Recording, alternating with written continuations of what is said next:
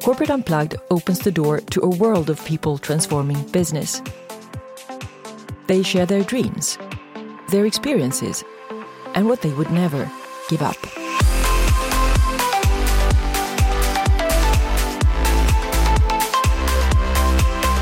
I'm so glad to have Sangbreeta Moitra here with me from Amsterdam. So welcome to my podcast, Sangbreeta. Hi, Vesna. Lovely being here. As a short intro of uh, of Sangbreeta, Sangbreeta Moitra is a voice of the millennial future.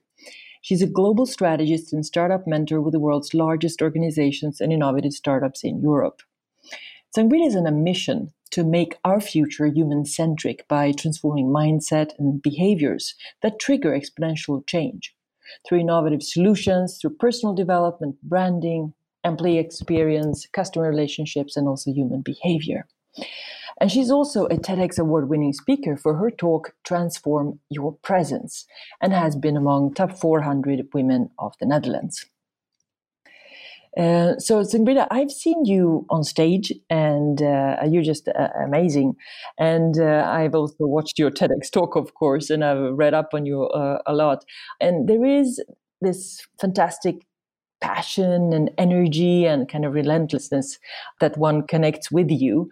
Where does this passion come from, and what is actually your, your passion?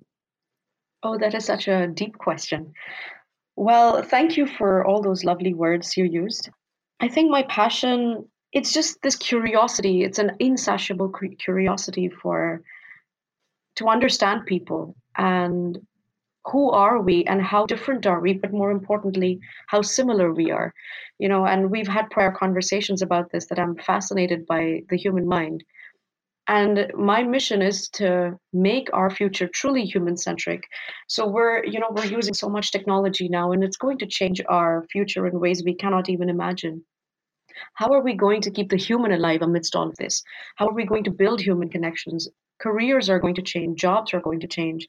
In the next ten years, over eight hundred million jobs will be replaced by robots. So the jobs will be gone. People won't be gone. What will happen to those eight hundred million people? What will they do?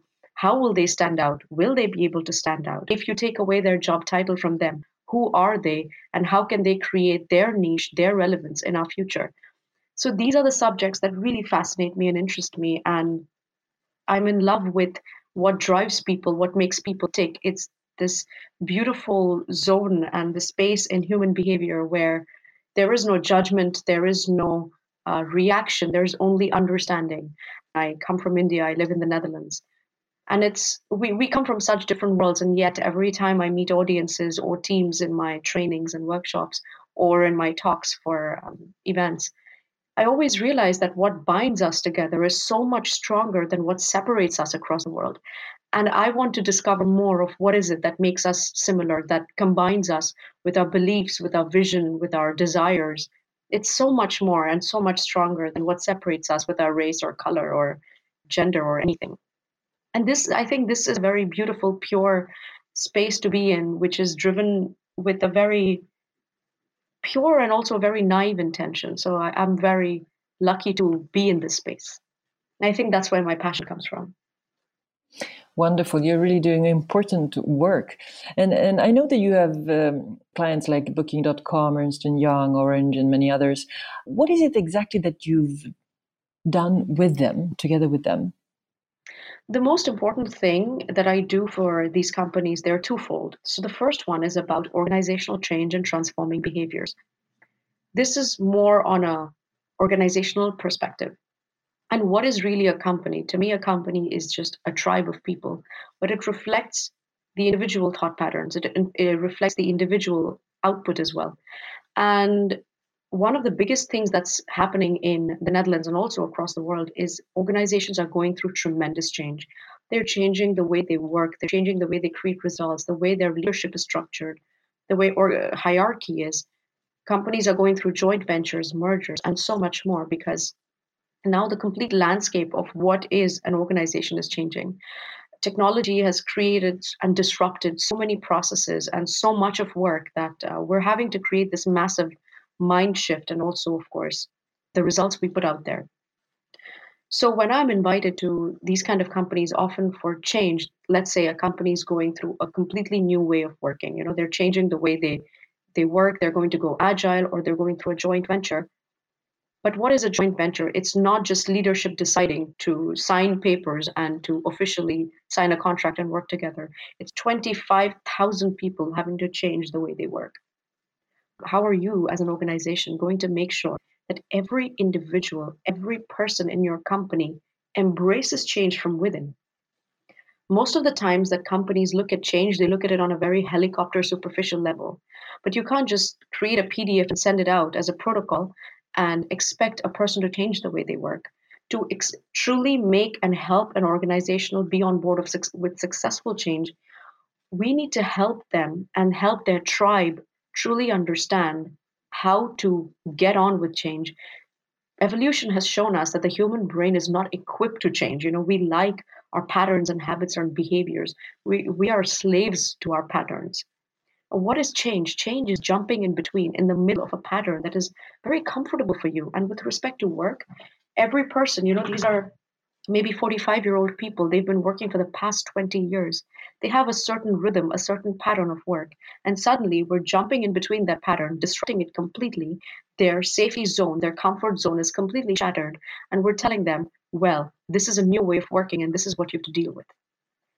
That kind of shock is very difficult for employees to fathom and to accept, embrace, and get on board with, which is the reason why so many companies that go through change are not successful, which is why they lose a big chunk of their tribe, of their employee base, often even the most promising employees.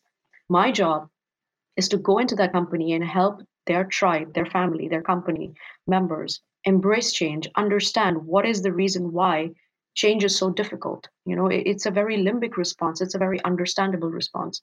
But how can we create strategies in which that can help them overcome it successfully and long lasting, make it long lasting? So that's the work I do with respect to organizational change. The other one is more on a personal basis, where it doesn't matter whether you work for a big company, but it could also be a small startup. It could also be a small startup, but of course, that is really cutting edge, innovative, and you know they're going for the big dream. It could be entrepreneurs. And for me, change, innovative mindset, transformation, this is the core of success. I mean, to me, success is being able to adapt to anything that comes your way and still move on and still be relevant. That to me is success, to be relevant in the future. So these are the two facets I work with. And the underlying aspect is this love, absolute love and fascination with human behavior, whether as individuals or whether as a tribe.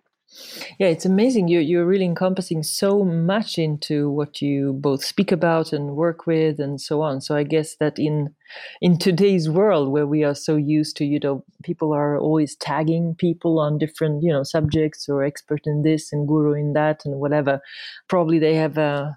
they would have a challenge with you, right? Because you would have so many. So it's, I would always say there's only three topics, actually. It's change, transformation, human behavior. And I think that's the basis that applies to a lot. But it's these, I always find them simple topics. They're not easy, but they are simple. And what do you say um, when you look back at your life so far? What have been these transformational points so far that have influenced you the most? Number one would be the people I met. I think Tim Ferriss, I think he was the one who once said that you are the average of the five people you surround yourself with. So it's really important to look around you and see who are those five people who are around you, who are influencing you, who are shaping you subconsciously in ways you don't even know.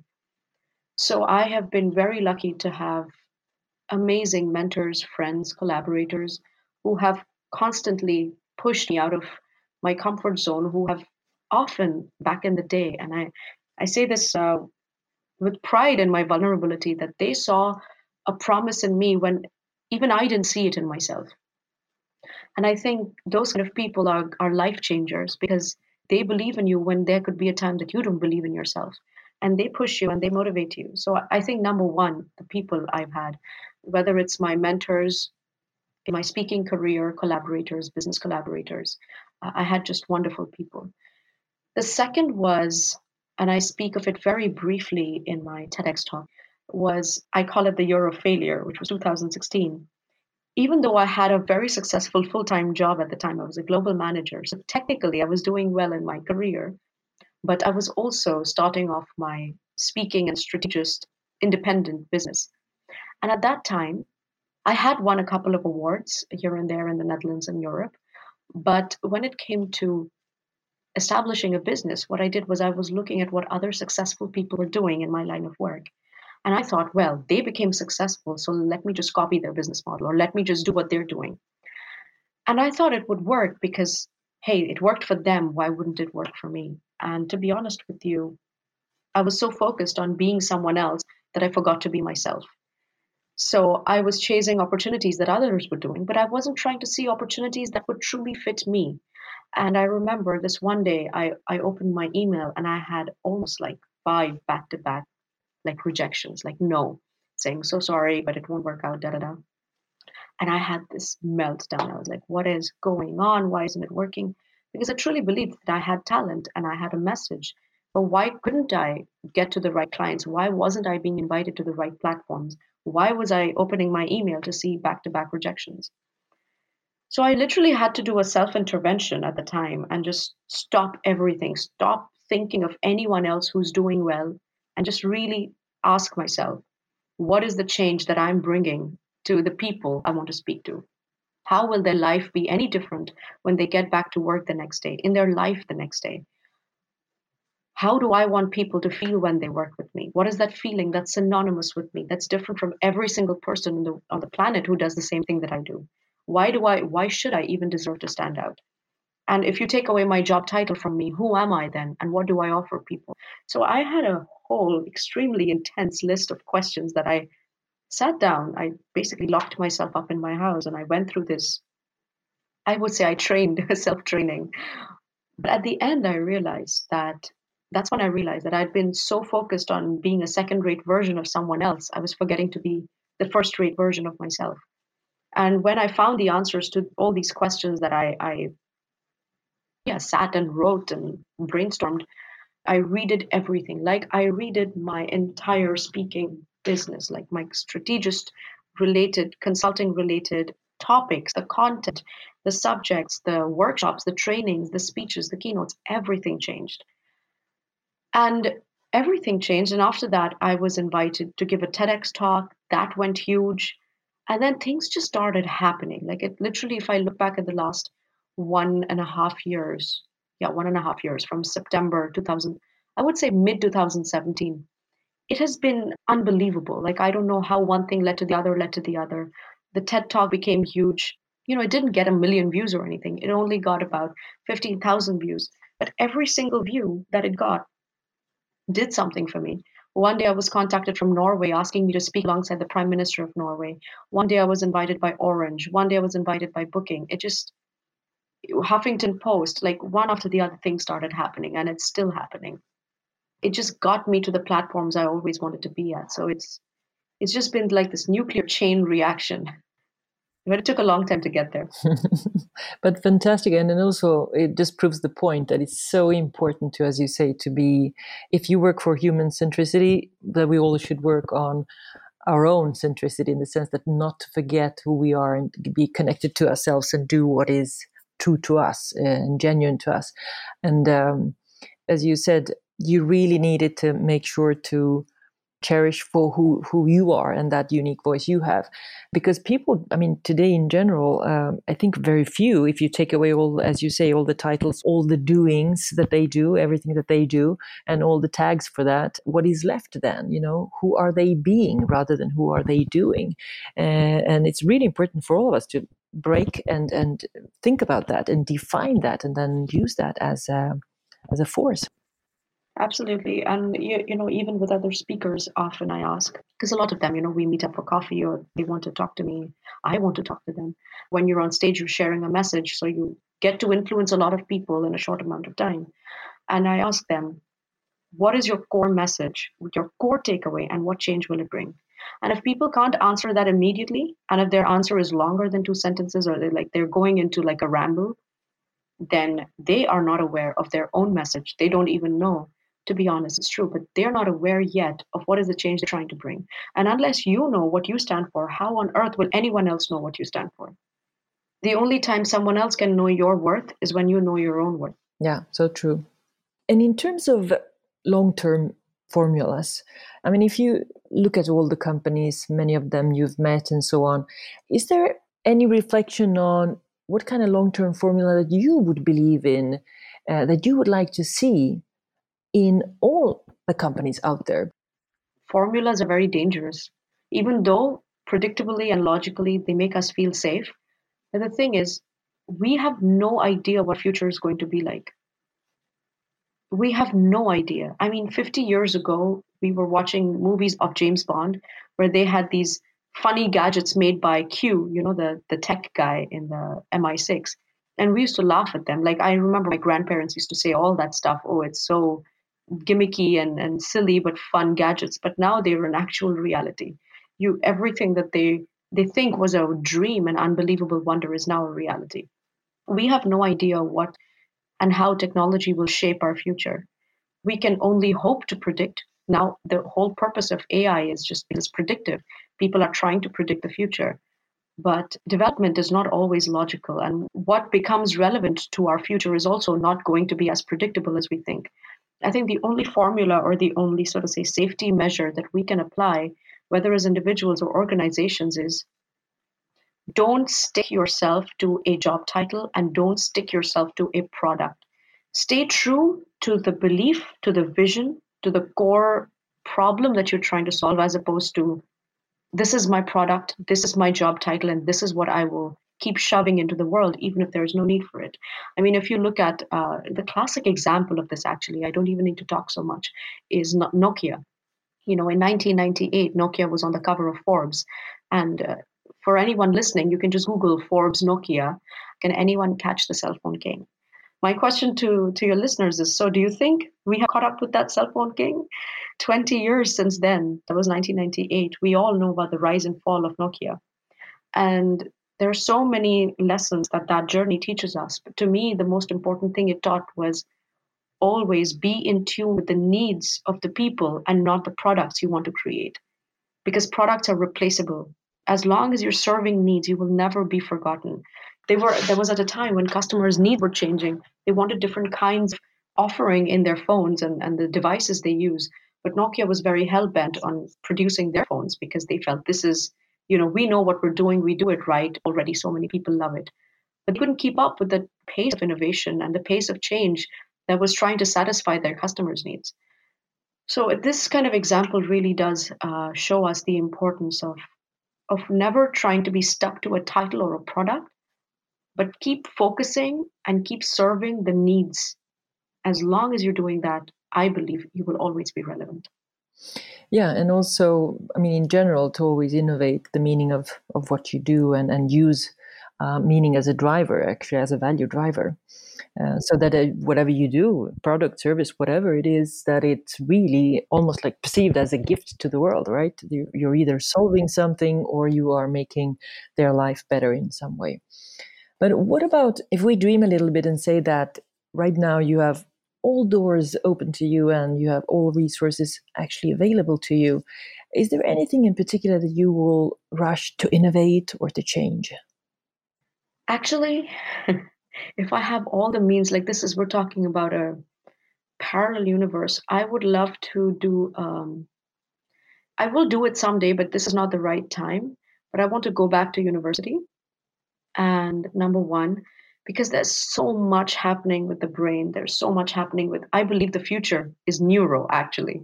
So you asked me about formula and future, but I would like to tell you the promise of the future, in my opinion, is neuro, the brain, the mind. And everything that we do, technology is replacing us, but technology also, we have no idea how it functions. And, and there are so many loops, loopholes to it. So we really need to, we really need to put focus on the brain and its patterns and what triggers it to create behaviors and actions.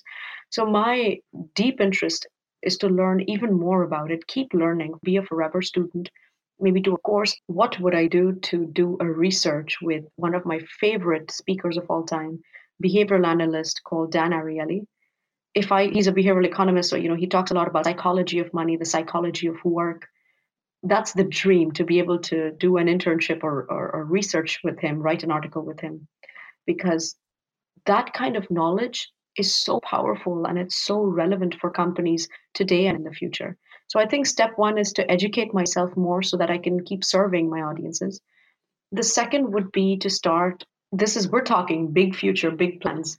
It would be to start, a, I wouldn't say school, but, and I can't say movement because I don't believe you can start a movement. A movement is when people pick it up and believe in it and they create a movement. But to start, but I've already started with it. It's called Transform Exponential.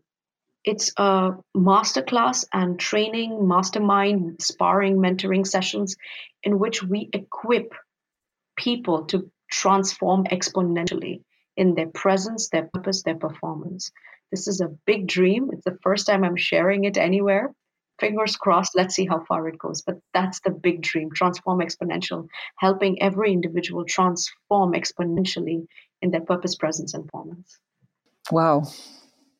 And and leaders, you know, how do you define those? Uh, I mean, for me personally, I think it's uh, people who are, you know, have a following for a good reason. And then also people who are also have the guts to experiment, right? To not be the leader who has all the answers, right?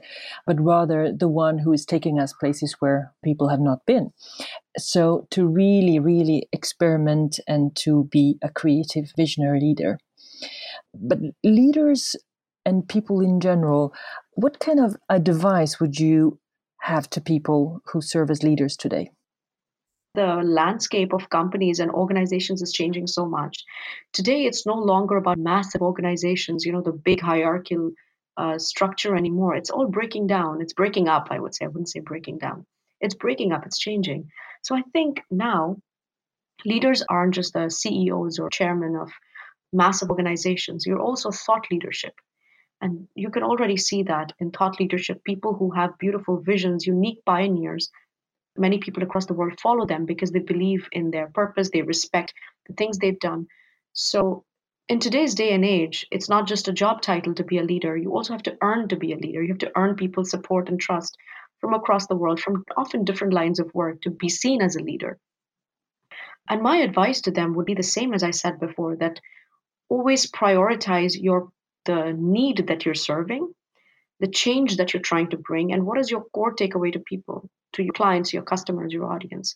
Because your job title and the product or service that you have offered will not be relevant, may not be relevant twenty years from now.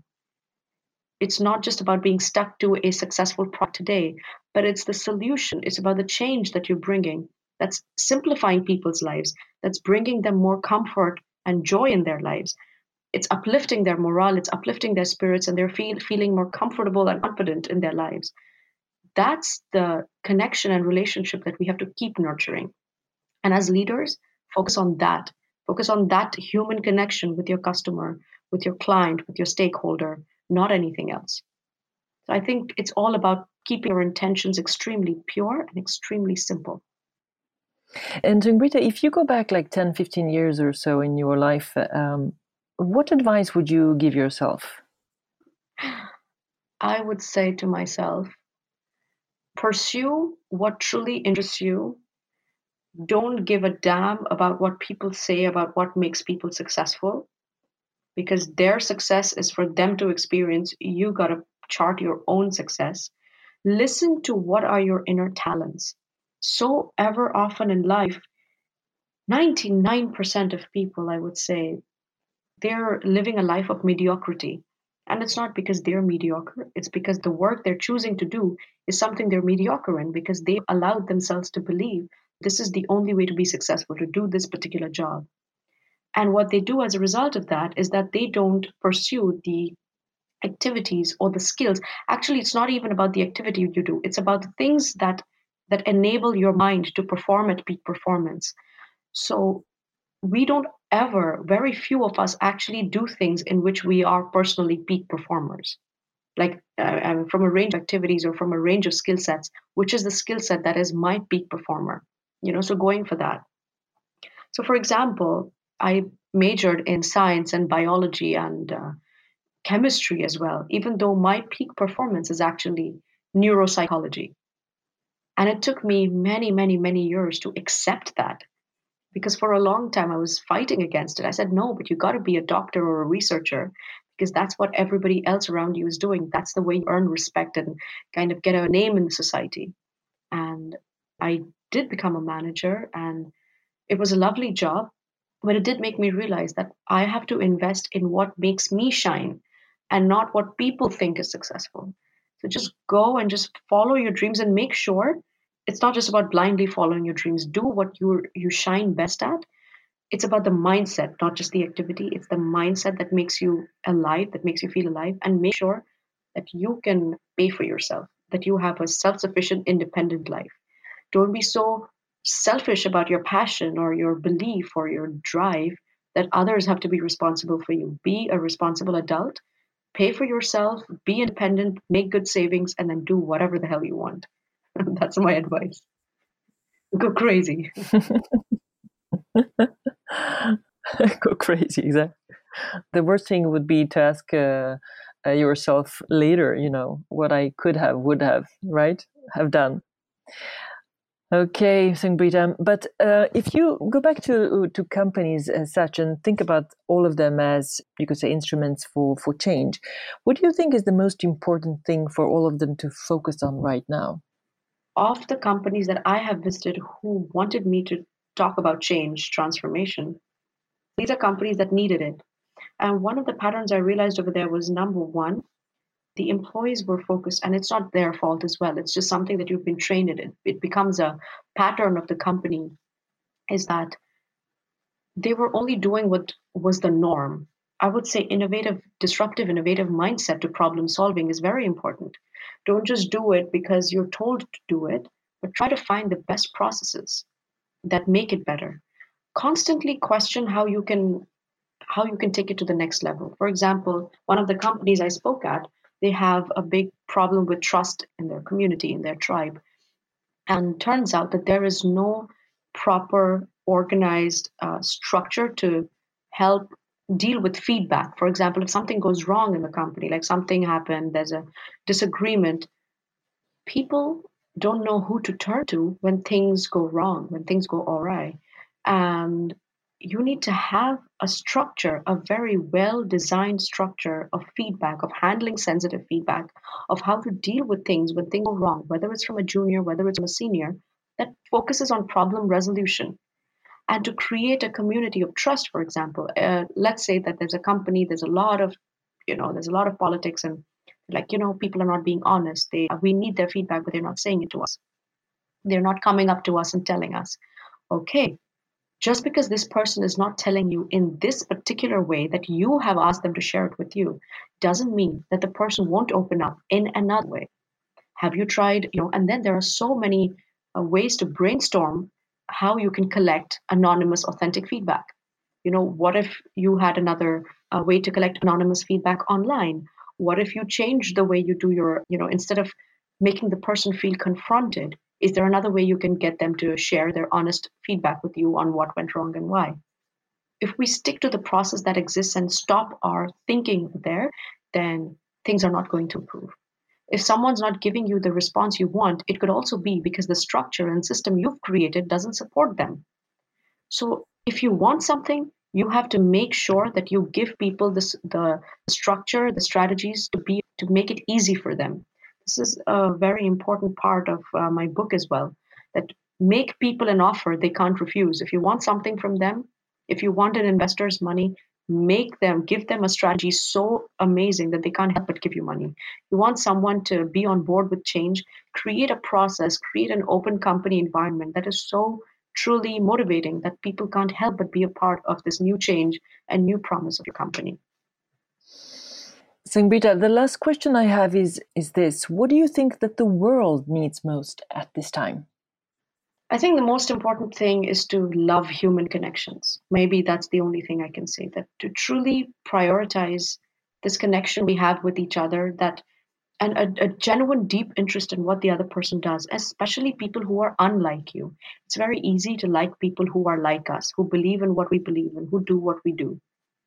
It's difficult to like people or to be in the same tribe of people who think differently, who don't agree with what we agree with. I would say that try to build human connections with them. And that doesn't mean that just trying to force yourself to accept what they believe in, but to understand what are the experiences that led them to believe in this. And why did they have those kind of experiences? What was their initial mindset? What were their initial beliefs? Try to really go to the root of why people think what they think, why people say what they say, and then have a real, honest human discussion from the core grassroots level. That is so powerful. I truly believe, uh, and I hope I'm not going ahead of myself by saying this, but I truly believe that so many tensions and frictions across the world can be relaxed when we stop reacting to what we're just saying to each other. Because even if people don't agree with you, let's say you don't agree with someone, that person is still saying something they truly believe in. So try to understand where that belief came from and why. We're all born as blank canvases. What were the incidents and experiences, good and bad, that shaped them to think a certain way? And that became a pattern of thought, of belief, of behavior, and subsequently action and words. So always prioritize human connections, even with the ones who you don't agree with. Try to understand each other on a very human level. Uh, be very pure with your intention. And I, I can only hope that the kind of conversations and insights people have will be wonderful and enriching. Sangbreeta, how, how was it to be on the podcast? I am honored that I've seen the kind of people you interview and the kind of person you are. To be on your podcast is, it's only March, but it's already like a milestone. So now I'm just wondering what the rest of the year will be like. Milestones. Great. Thank you, Sangbreeta. And uh, for people to find out more about you and everything you do, it is um, the website, or where should they head? Website for sure, if you want to know about me. I'm pretty active on social media. Would love to connect with everyone on LinkedIn. So just I'm really easy to find. It's it's a blessing and a curse. Like, you can as easily find me as you can stalk me. So just go to, just Google Sangbreeta, which is S A N G B R E E T A. And you'll find me on LinkedIn. Add me there. More than happy to connect with you and share our ideas. And that's, it's wonderful. LinkedIn is really a great platform. And otherwise, of course, if you're interested to know more about the work I do, have a call or something, Uh, you can reach out to me by my website, email me at info at sangbreeta moitra dot com, and we continue from there. Okay, great. There will be uh, links and show notes on corporateunplugged.com slash podcast.